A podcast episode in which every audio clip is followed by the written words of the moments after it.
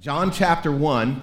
And um, this morning we're going to conclude the first chapter. After seven weeks, one chapter down, only 20 chapters to go through this verse by verse study. I've entitled the theme of these first two chapters, Jesus is Here. He's made his arrival, he's shown up, he's on the scene, and now his ministry is beginning. We saw the first day of his ministry launch last week as he came to John the Baptist, his cousin, and his cousin made a profound declaration about Jesus' nature, about who he is. And this whole first chapter has been introducing us to Jesus. We've come to know and see Jesus as the evangelist John is presenting him, as the creator of all that exists. All things were made through him, and without him was not anything made that was made. We know that He is eternal, He has existed forever. We have also seen that this God of the universe, who has created and who is sustaining all that exists, took on human flesh, came to dwell among us, and John says, We beheld His glory. And then John the Baptist came on the scene. For two weeks, we looked at John the Baptist's witness, and John the Baptist's witness was the first witness about the character and the nature of Christ. He came into the courtroom of the world and declared who Jesus is. He declared Jesus is the Lamb of God who takes away the sins of the world. He declared that Jesus is the one who comes to baptize with the Spirit, though I'm just baptizing with water. Well, this morning, as we conclude chapter one, we're going to see day two and day three of Jesus' public ministry as he's inaugurated it here. And we're going to see how in this passage, Jesus calls his very first disciples, the very first followers. And this is one of the fascinating things about who follows Jesus and even the church today. There is great variety and great diversity among Jesus' followers.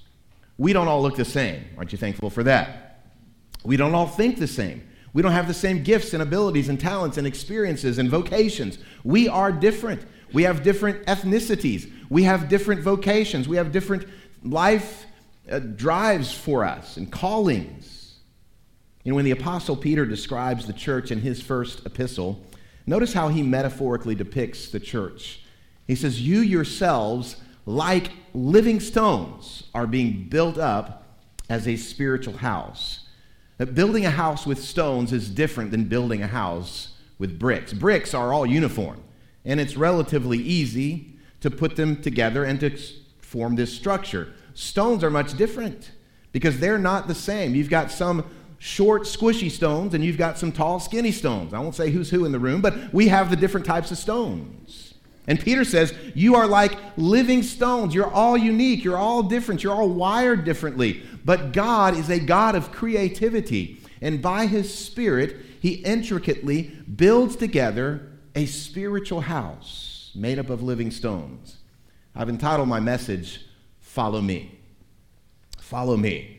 As we can continue studying this first week of Jesus' ministry, we will, in fact, see a glimpse of the diversity, yet the unity that Christ desires for his church.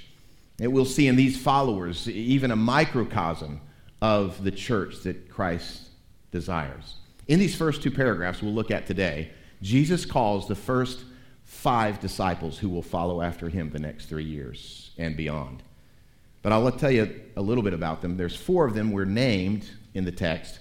One is unnamed, and I'll let you know who I think that is. If you've had the occasion, and I hope you have, to watch the TV series called The Chosen, which chronicles Jesus' life and the, the ministry he has with the disciples alongside him. No doubt you've noticed how the show depicts, I think, really well uh, the diversity among those first followers, their different attitudes, their different perspectives, their different dreams. It's quite fascinating to see. What this tells me is that, listen, everyone has a place in God's kingdom. Everyone has a place in the family of God, a role to fulfill. And just like these first disciples, all of us are called by the Lord follow me. Well, with these first disciples that are called, I think we see this picture of what following Jesus really should look like. What does genuine, authentic discipleship look like? This is the discipleship we see in microcosm in our text today that should be expanding across the globe. These t- two paragraphs in our text, uh, it's a long text, so we're, we're not going to read all of it up front, but I've got two points, two main points for my two paragraphs we see in the passage today. Here they, here they are. Number one, first thing I want us to see about discipleship is discipleship initiated.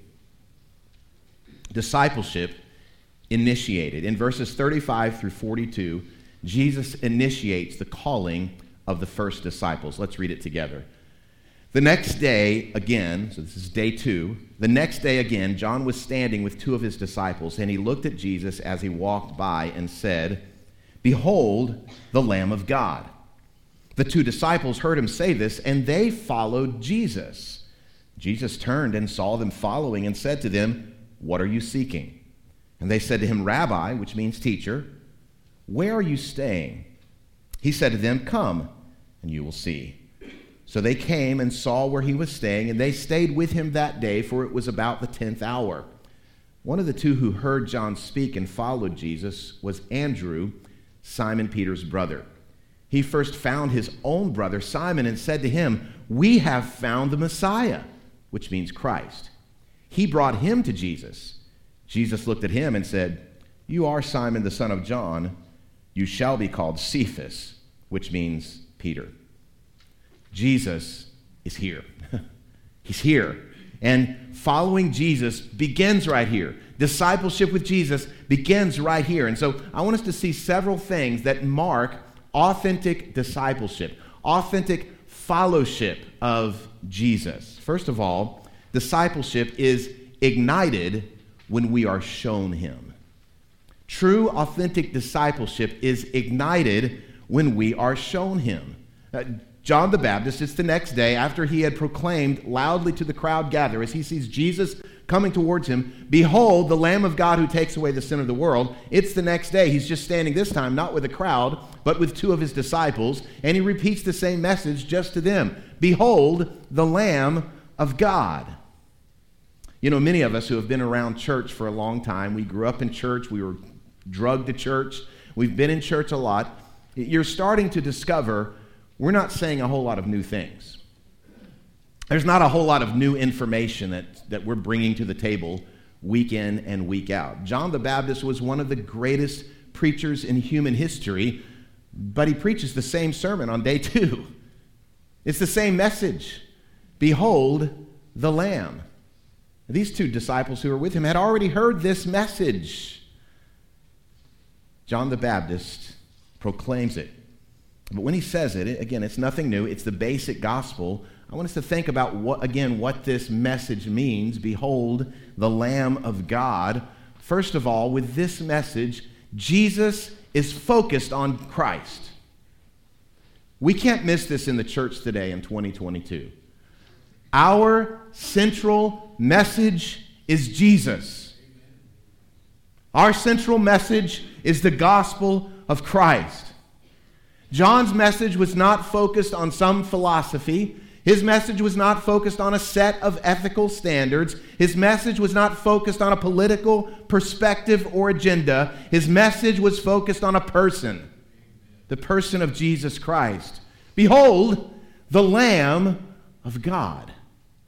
Know, we can see this same kind of zeroed in focus in the Apostle Paul's ministry.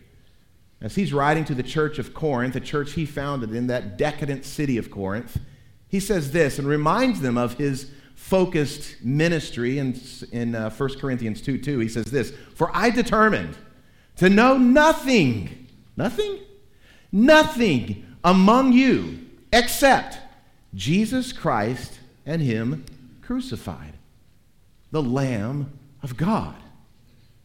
Friends, this is the message. This is what we preach. And I want to tell you, personally, as a preacher, I have to be reminded of this over and over and over again. Why? Because it's the tendency for preachers to get off message. It's our tendency. It's our tendency to think, well, we're actually political commentators. It's our tendency to think, I'm a social activist. It's our tendency to think, well, you know what, I, am really good at looking at the latest headlines and the, the latest videos and the latest blog posts and the latest memes and develop a message out of that. I determined to know nothing among you except Jesus Christ and Him crucified. Now, does the message of Jesus Christ and Him crucified have application to every headline and every meme? You better believe it does. But this is our message. John the Baptist's message is very simple. It focused on a person, but not only on the person, but what the person has done. The Lamb of God, the sacrificial lamb, the Passover lamb, whose blood was shed for the forgiveness of sins, just like Paul, Jesus Christ and Him crucified. Friends, true discipleship doesn't begin without this simple message. Discipleship is ignited and started when we are shown Him. Here's the second thing about genuine discipleship it begins when we seek Him. It's ignited when we're shown him. It begins when we seek him. Again, verse 37 two, the two disciples heard him saying this, and they followed Jesus. You might want to circle those two words followed Jesus. See, because here's the thing many people have heard the message, many people have been shown him. And for some, it goes in one ear and right out the other. Many have heard the gospel message of Jesus Christ and Him crucified, and they have agreed to the set of facts. They have agreed to the truthfulness of the message about His identity, about His work, but yet they are not seeking Jesus. The genuine Christian is one who follows Jesus. These two disciples here, they pursued Jesus. They went after him, they sought him. In fact, consider this next truth followers of Jesus are necessarily those who follow after Jesus. Followers of Jesus are those who necessarily follow after Jesus. You aren't a follower of Jesus if you aren't following after Jesus. Followers follow. And you could say, duh. but I wonder how many people we would go to in Chattanooga today. And we could ask the question, Are you a Christian? And they would say affirmatively, Yes. But then we get to press the subject a little bit more, and we come to discover there's no evidence of seeking Jesus, of pursuing Christ, of following after Him. We begin to ask some diagnostic questions, and there seems to be no desire, no urge to know Jesus, to submit to Him. What this means is if you're not following Him, you're not a follower. If you're not following after Christ, pursuing Christ, needing Christ, you're not a Christian. Now, how do we know that these first two disciples who are following after Jesus are doing more than just walking behind him? Is that discipleship? We know because of this next point. Discipleship, thirdly, flourishes when we stay with him. It flourishes when we stay with him. Look at verse 38. Jesus turned and saw them following and said to them, What are you seeking? Let me pause right here. This is the first words of Jesus recorded by his best friend John in John's gospel account. What are you seeking? And like a good teacher, he's asking a question. Good teachers ask good questions. And I think perhaps this question may be the most profound question in all of the Bible. What are you seeking? What are you looking for? What do you want? Jesus says, What are you seeking? Their answer to that question leads to flourishing discipleship. Notice how they answered. And they said to him, Rabbi, which means teacher. And we pause there. Jesus is many things we've already seen. He's the creator, He's the sustainer, He's eternal, He has always existed. He's the Lamb of God who takes away the sin of the world. He's the baptizer in the Spirit who gives power to those who trust in Him, but He's also the teacher. And so to come in discipleship under Jesus is to enter into that kind of relationship. He's the professor, you're the student. You're the learner, He's the teacher. And then notice what they ask Where are you staying? This word stay is used three times in verse 38 and 39. The Greek word underneath it is most commonly translated in our English Bibles as abide. In fact, of all the New Testament writers, John uses this word for abide more than any of them. It's a theme in John's gospel abiding with Christ, probably most famously known in John 15 when Jesus gives the metaphor of the relationship we have with Him as the vine and the branches. And he says, I'm the vine, you're the branches. Unless you abide in me and I in you, you won't bear much fruit. Abiding in Christ is a major subject, and it's introduced right here. Where are you staying, Jesus? Where are you abiding? And Jesus gives him gives them his answer. He said to them, "Come, and you will see." So they came and saw where he was abiding. And they abided with him that day, for it was about the 10th hour. A real authentic disciple is not one who's just made a decision, but one who gets up and follows with the intention of abiding in relationship with Christ, abiding with Jesus. I'm afraid there's a little bit of misunderstanding about what discipleship is in the modern church. I can remember growing up as a young Southern Baptist kid going to discipleship training. Anybody remember that? And even today, we can put forward this idea, and we kind of muddied the waters, we who are in the professional church world, that discipleship is a course.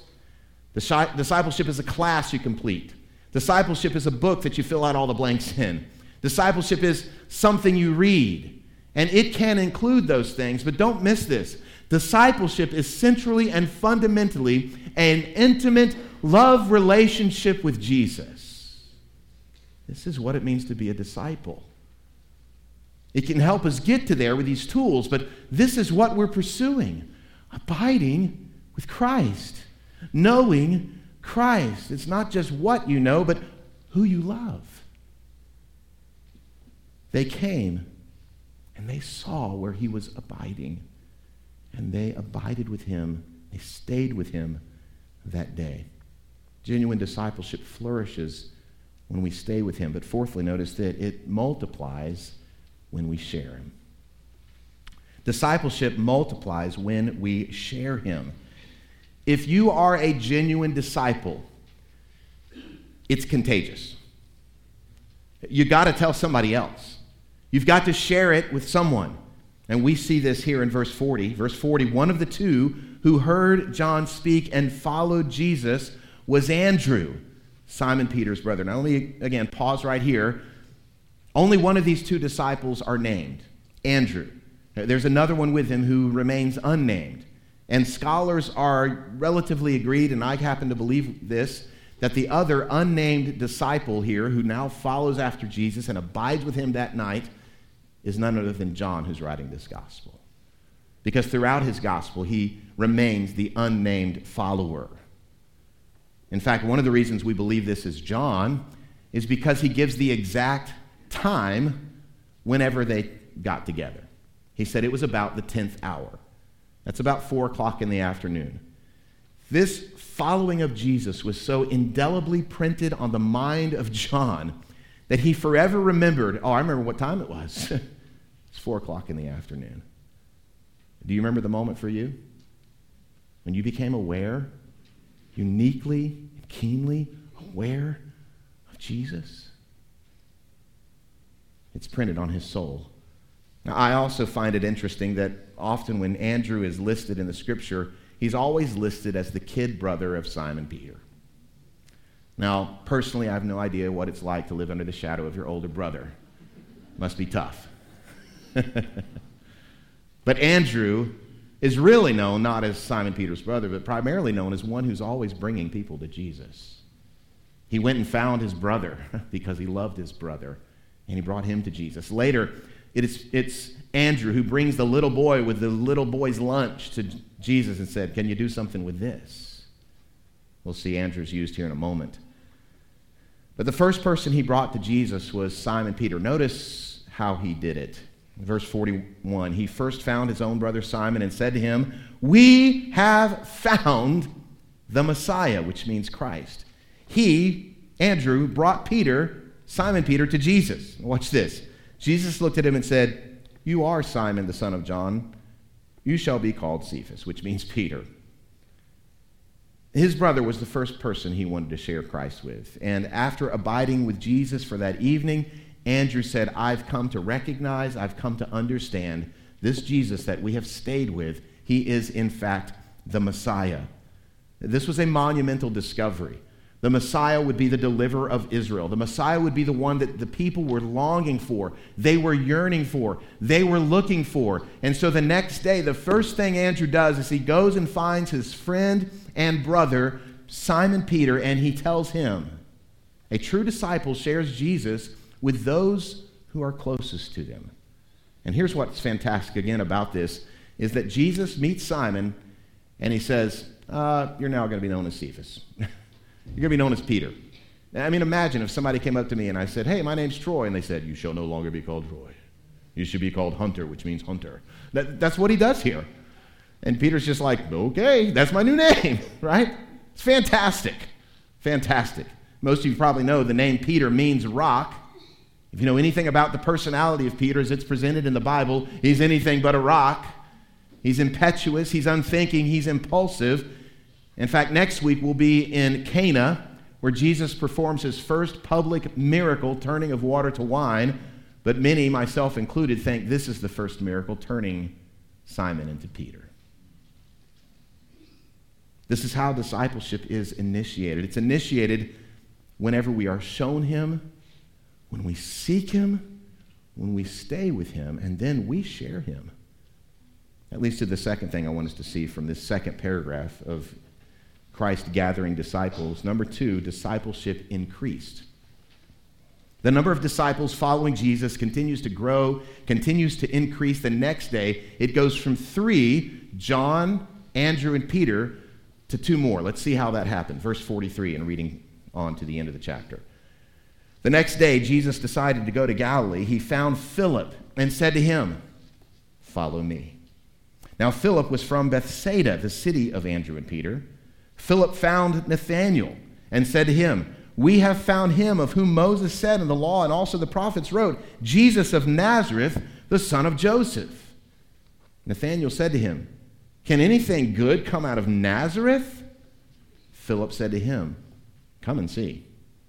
Jesus saw Nathanael coming toward him and said of him, Behold, an Israelite indeed, in whom there is no deceit. Nathanael said to him, How do you know me? Jesus answered him, Before Philip called you, when you were under the fig tree, I saw you. Nathanael answered him, Rabbi, you are the Son of God. You are the King of kings of Israel. Jesus answered him, Because I said to you, I saw you under the fig tree, do you believe? You will see greater things than these. And he said to him, Truly, truly, I say to you, you will see heaven opened and the angels of God ascending and descending on the Son of Man. Jesus found Andrew. Andrew went out and found his brother Simon Peter. Jesus goes to Bethsaida and finds Philip. Philip goes out and finds Nathanael. This is the process of making disciples.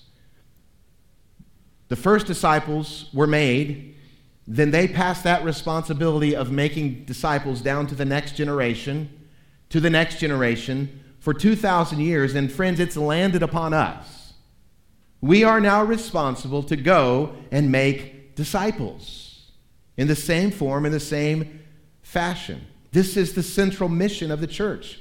Go into all the world and make disciples.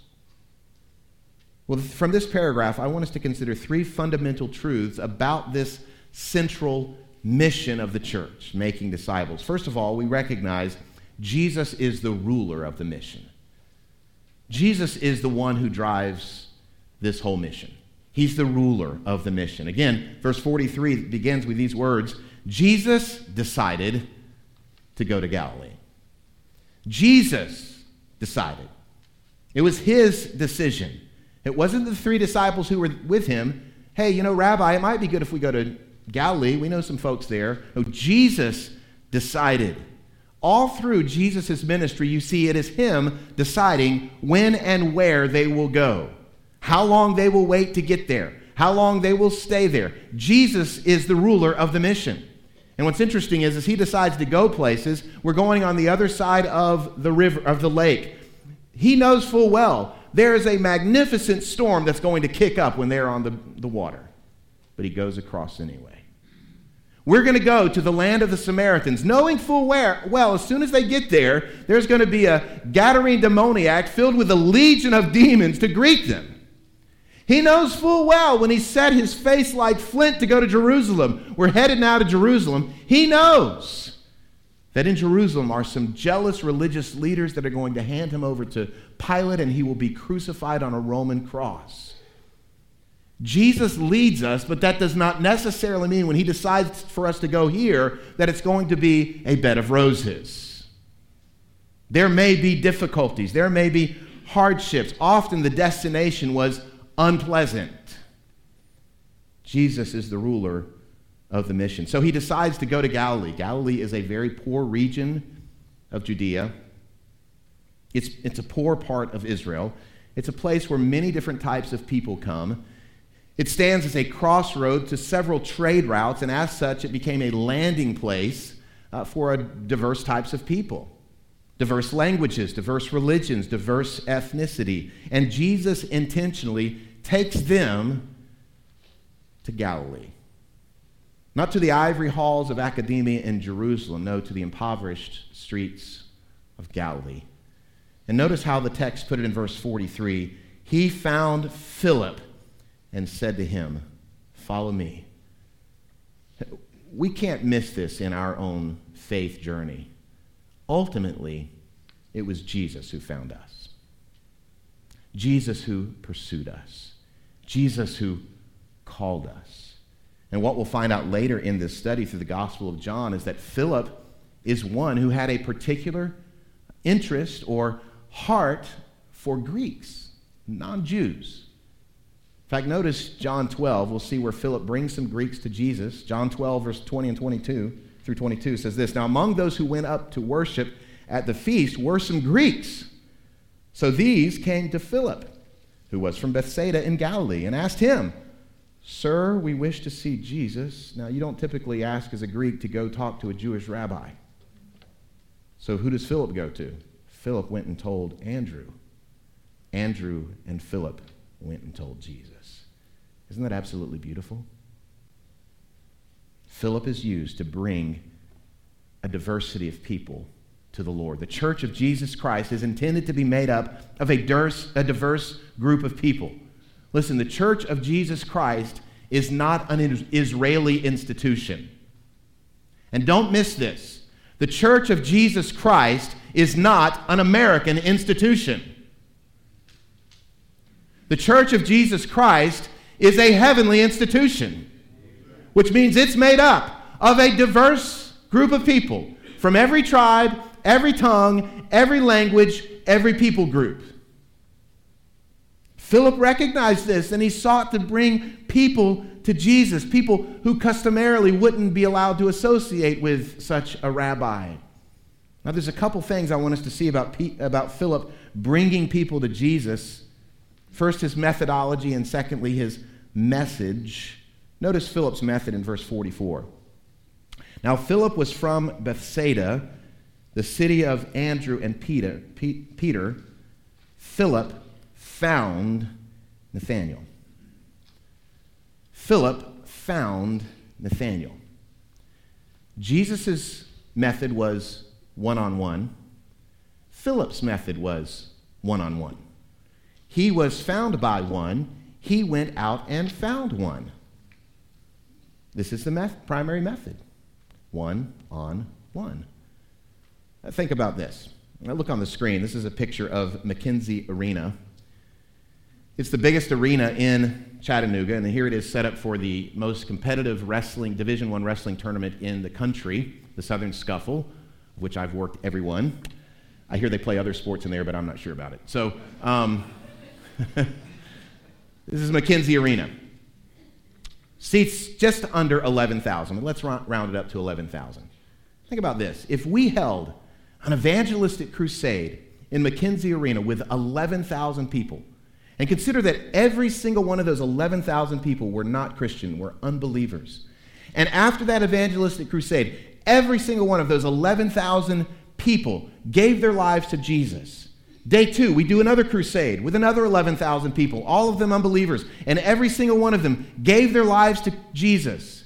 If we held an evangelistic crusade with 11,000 people every day, 365 days a year, for 50 years, we would never reach all of the unbelievers in this country.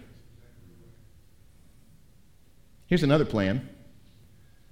Let's say I, as a single Christian, go to one other person, share the gospel, and they trust Jesus. And I just simply say, We found him.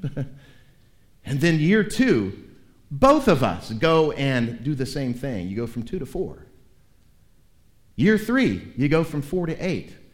If you extrapolate that out, you reach every unbeliever in the United States in 18 years.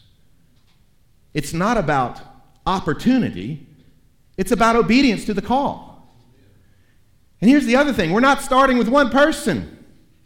We're not starting with 150 adults in this room today. We're starting with millions of Christians in the United States of America who could, in a week, reach all of the unbelievers if we were simply obedient to take the gospel one on one to those who don't know Christ. This is the method one on one. But what is his message? Philip found Nathanael and said to him, We found him. we have found him. Now we know from the text it was Jesus who found Philip, but Philip relates to him, we found him. There's something exciting about that. Philip is carrying here in his language a sense of awe, a sense of wonder. That I think this may be why the American church is so anemic. We've lost our sense of wonder in Jesus, in his person, in his beauty, in his magnificence. Why are Christians so distracted with all of these tertiary issues that have little to no eternal significance because we've lost the excitement and the wonder of knowing Jesus. This is the Jesus method, one on one. And this is the message. We found him. True story, long, long time ago, very far away. My wife and I had our very first date. Very first date. 33 years ago. And when I dropped her off at the house, at her parents' house, she walked inside and her mom was waiting up for her. And her mom said, Well, how did it go? You know what Andy said? I found him. That's true. She said that. I'm going to marry him. And her mom said, Did you guys talk about that on the first date? And she said, Oh, he doesn't know yet. to an infinitely greater degree, so infinitely greater. Philip says to Nathanael, I found him. I found him. Who did he find? Look, what was Philip's message? We have found him, of whom Moses in the law and also the prophets wrote. Jesus of Nazareth, the son of Joseph. We know the adopted son of Joseph. Now, here's the interesting thing. Of all the things Nathanael could have picked up on, of all the things he could zero in on, he zeroes in on Jesus' hometown of Nazareth. Nathanael's demonstrating here a little bit of cynicism, a little bit of skepticism. What does he say? Nathanael said to him, Can anything good come out of Nazareth? Nazareth is nothing like what it is today, which is a major metropolis. Then it was a podunk backwater town. Nathaniel's a good Bible student. He knows there's not a single prophecy in all of the Old Testament that talks about Messiah coming from Nazareth. Little did he know Jesus was actually born in Bethlehem, which was the fulfillment of prophecy. So he's a little cynical here. He's a bit of a skeptic. And in Philip, we see exactly how we are to respond to the skeptics. We don't respond to the skeptics with a long defense or apologetic. What did he, how did he respond to the skeptic? Three words. In fact, just a little aside. Three words can be transformational in your life. All kinds of three word statements. I learned three words whenever I got, Amy and I got married. I am sorry. Say that many times. I was wrong. Please forgive me. I forgive you. I love you. Yesterday, I said three words to a brother that I've never said them to him before, and we've been great friends for 15 years. I looked at him in a time of loss, and I just said, I love you. Three words have power. What are the three words that Philip said to Nathanael? Come and see. Not an apologetic for the skeptic. He just said, Come check him out for yourself. just come and investigate him. Come and see. This is the invitation we provide. We're just inviting people to come and see, to come check Jesus out. Why? Because Jesus is the central reality of the mission. And discipleship is increased under the Lord's design and under the Lord's direction when, first of all, we recognize Jesus is the ruler of the mission. Number two, Jesus is the central reality of the mission. Here's the third thing Jesus is the reward of the mission. Jesus is the reward. And this reward that we know should inspire us, should motivate us, it should comfort us as we seek to be witnesses for Christ. Because here's the deal being a witness for Christ in this messed up, broken, confused world can be difficult. It carries with it a level of risk. There's risk of relationship. There's risk of reputation. There's risk of disappointments. And sometimes there's even risk of danger. How is Jesus our reward? A couple ways I want us to see from the text. The first reward is that when we come to know Jesus, we come to realize we're truly known by him. When we come to know Jesus, we come to realize we are truly known by him. Look at verse 47. Jesus saw Nathanael coming toward him and said of him, Behold, an Israelite indeed in whom there is no deceit. Now, Jesus is using a little play on words here. Who is Israel in the Old Testament? What is he originally named? Jacob. What does the name Jacob mean? Deceiver. He, Jesus says, Behold, a, a Jacobite, a descendant of the deceiver, in whom there is no deceit. Wow. and what does Nathanael say? Verse 48 Nathanael said to him, How do you know me? How do you know me? This week I was uh, filling up gas at the cheapest place in town I could find. But yet, still, my anxiety and sorrow were growing as the gas meter just kept rising and rising. And my anxiety was interrupted by a gentleman on the other side of that pump. And he said, Hey, it is you. You're the pastor at Lookout Valley Baptist Church. I looked around and said, How do you know me? right? I didn't know him. Nathaniel didn't know Jesus, they'd never met before. But Jesus just makes a statement Hey, here's a Jacobite, descendant of the deceiver, in whom there is no deceit. And Nathaniel says, How do you know me? How do you know me? Jesus answered him, uh, Before Philip called you, when you were under the fig tree, I saw you. Jesus is revealing here, even in his human existence, the God trait of omniscience. Nathaniel's never met him, he's never seen him, but something about Philip being, uh, excuse me, Nathaniel being under that fig tree triggered a response in his heart. Now, I like to use my sanctified imagination and try to think about what was going on under that fig tree. Maybe Nathanael was praying to Yahweh Yahweh, would you send your deliverer? We have suffered long enough. And Jesus says, I saw you under the fig tree. Maybe he was confessing personal sin. Lord, I'm so sorry. Broken your commands again. Nathaniel, I saw you under the fig tree. Or maybe he was grieving a deep loss, maybe a loss of friendship and relationship that was painful. And the one who binds up the brokenhearted says, I saw you under the fig tree. Just that simple statement from the Lord, uh, I saw you under the fig tree, elicited from Nathanael magnificent praise.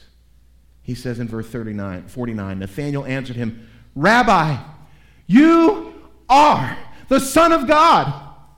You are the King of Israel.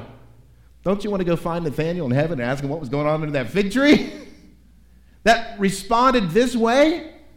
He was certain the reward of the mission is we come to know Jesus and be known by Jesus. But the reward of Jesus is not just being intimately known by him, it's much greater than that. It's much more significant than that. We come to know Jesus as his disciples, him as the ruler of the universe. Our reward is that we get to reign with him forever and ever. Jesus alludes to that in verse 50 and following. Jesus' response to Nathan's worship, I think, is Nathaniel is basically this Nate, you ain't seen nothing yet. Notice what he says in verse 50. Jesus answered him, uh, Because I said to you, I saw you under the fig tree, do you believe? You will see greater things than these. And he said to him, Truly, truly, I say to you, you will see heaven opened and the angels of God ascending and descending on the Son of Man. Now, this is no doubt a prediction of what the miraculous things Nathanael and the other disciples would see over the next three years of following Jesus and his ministry throughout Galilee. But this is also an eschatological prediction. This is a future prediction. This is a prophetic prediction of the new heavens and the new earth. And the promise that Jesus is making to him is the same promise he makes to us You will see me in glory, and you will share in that glory. I want you to think about it. All the people you are leading to Christ will see him in that glory. As the Wallaces dedicated their lives to grow their children up in the truth of the gospel, they will see their children around the throne. As the ministry of this church goes out to the neighborhood and to the nations, we will see people, many of whom we've not met, but because of the giving and the faithfulness of this church, who will be there. And sure enough, a few years later, after John wrote this gospel account, he wrote another book. It's called The Apocalypse or The Revelation. And John got some glimpses into that future glory. Did he ever? In Revelation 4, heaven is opened up to John, and what does he see? He sees magnificent angelic beings flying around Jesus. And what are they saying? Holy, holy, holy is the Lord God Almighty, who was and is and who is to come.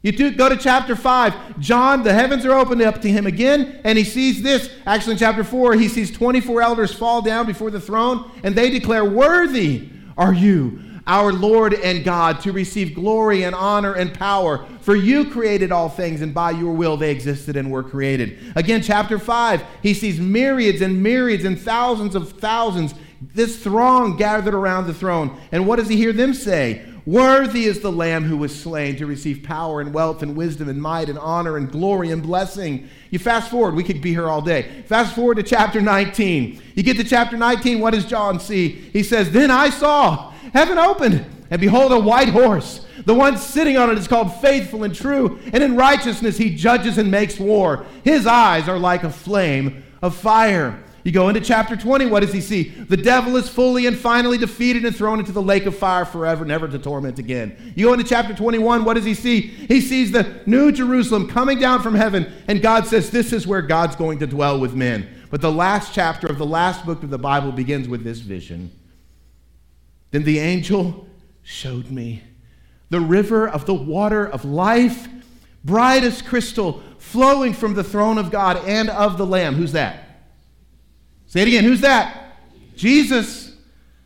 Through the middle of the street of the city, also on either side of the river, the tree of life with its 12 kinds of fruit, yielding its fruit each month. The leaves of the tree were for the healing of the nation. Stop right there. The conflict between Russia and Ukraine will not be solved with diplomacy. It will not be solved with intense sanctions. It will not be solved with the marching of war. The healing of the nations only comes when Jesus sits on the throne and is Lord of all nations forever and for always. And this is the Jesus we serve. This is the reward of the mission. He continues, verse 3 No longer will there be anything accursed, but the throne of God and of the Lamb will be in it, and his servants will worship him. They will see his face, and his name will be on their foreheads. Tattoos, here we go. Verse 5 And night will be no more. They will need no light of lamp or sun, for the Lord God will be their light, and they will reign forever and ever. Jesus says to Nathanael, you believe because I let out a little the glory of God I have because I showed you my additions. I saw you under the fig tree. Nate, you ain't seen nothing yet. And follower of Jesus, no matter how downtrodden you feel, no matter how crushed your spirit may be right now, no matter how debilitated your body may be, no matter how hurt you are from broken relationships, the reward is Jesus. And Christian, you ain't seen nothing yet. You ain't seen nothing yet. And that leads to my last thought. Jesus is calling you to follow him. What will you do?